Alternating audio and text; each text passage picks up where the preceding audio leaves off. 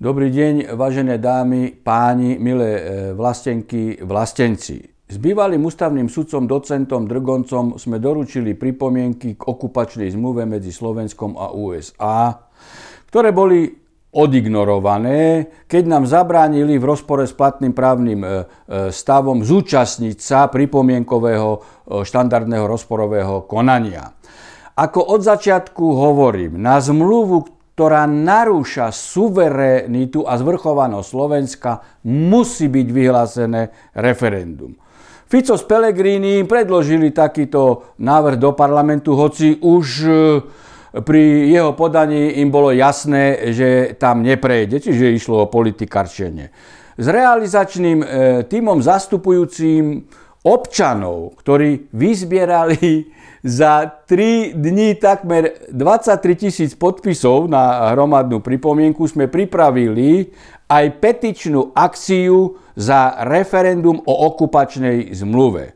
Spolu s docentom Drgoncom sme skoncipovali referendovú otázku a spustila sa už celoslovenská akcia na vyvolanie referenda iba s jednou jedinou otázkou, ktorá znie, súhlasíte s tým, aby dohoda o spolupráci v oblasti obrany medzi vládou Slovenskej republiky a vládou Spojených štátov amerických vytvorila právny základ pre rozmiestnenie jadrových zbraní na území Slovenskej republiky? Áno alebo nie?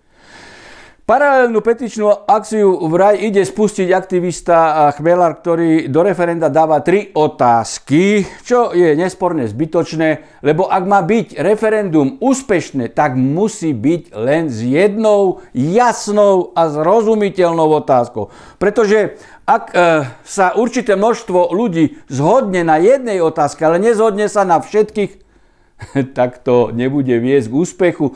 Len sa rozptýlia hlasy tých, ľudí, ktorí sú reálne proti zmluve a nakoniec to nepodpíšu. Preto sme s docentom Drkoncom pripravili iba jednu nespochybniteľnú otázku, nepripúšťajúcu, čo i len dvojitý výklad. A len takéto referendum, referendum nás môže zbaviť tejto okupačnej zmluvy. Podpisujte vo svojom záujme tento petičný hárok. Nech sa páči. Pozrite si ho, detajne bude pripojený e, aj e, na Facebooku.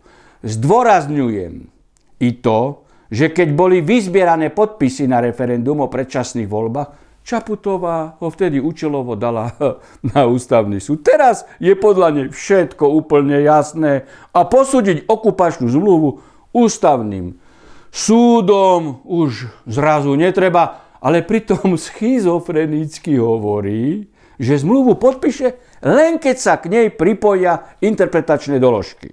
Čaputová ako podpindosník USA opäť len blafuje, lebo medzinárodná zmluva nemôže mať žiadne interpretačné pravidla. A keď tam aj budú, tak pre druhú stranu sú toaletným papierom, lebo rozhodujúci je obsah zmluvy. Čaputová tým ale sama priznáva, že v zmluve sú zjavne negatívne pasáže v neprospech Slovenska. A tak prichádza s interpretačnými doložkami.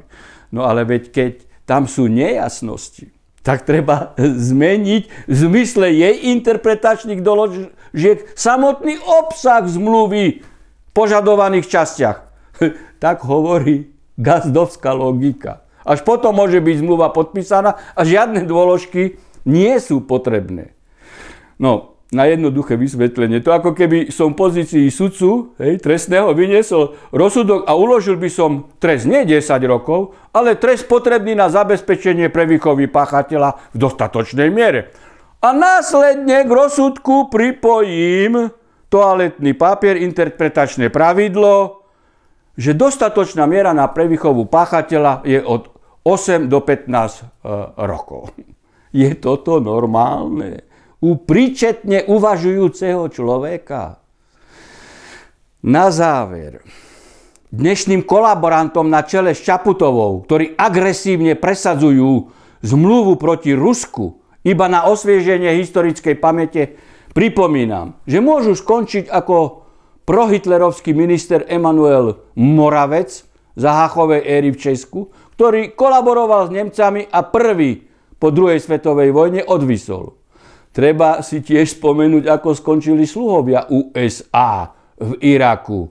Saddam Hussein, Muammar Gaddafi v Líbii, či Nikoale Čaušesku v Rumunsku.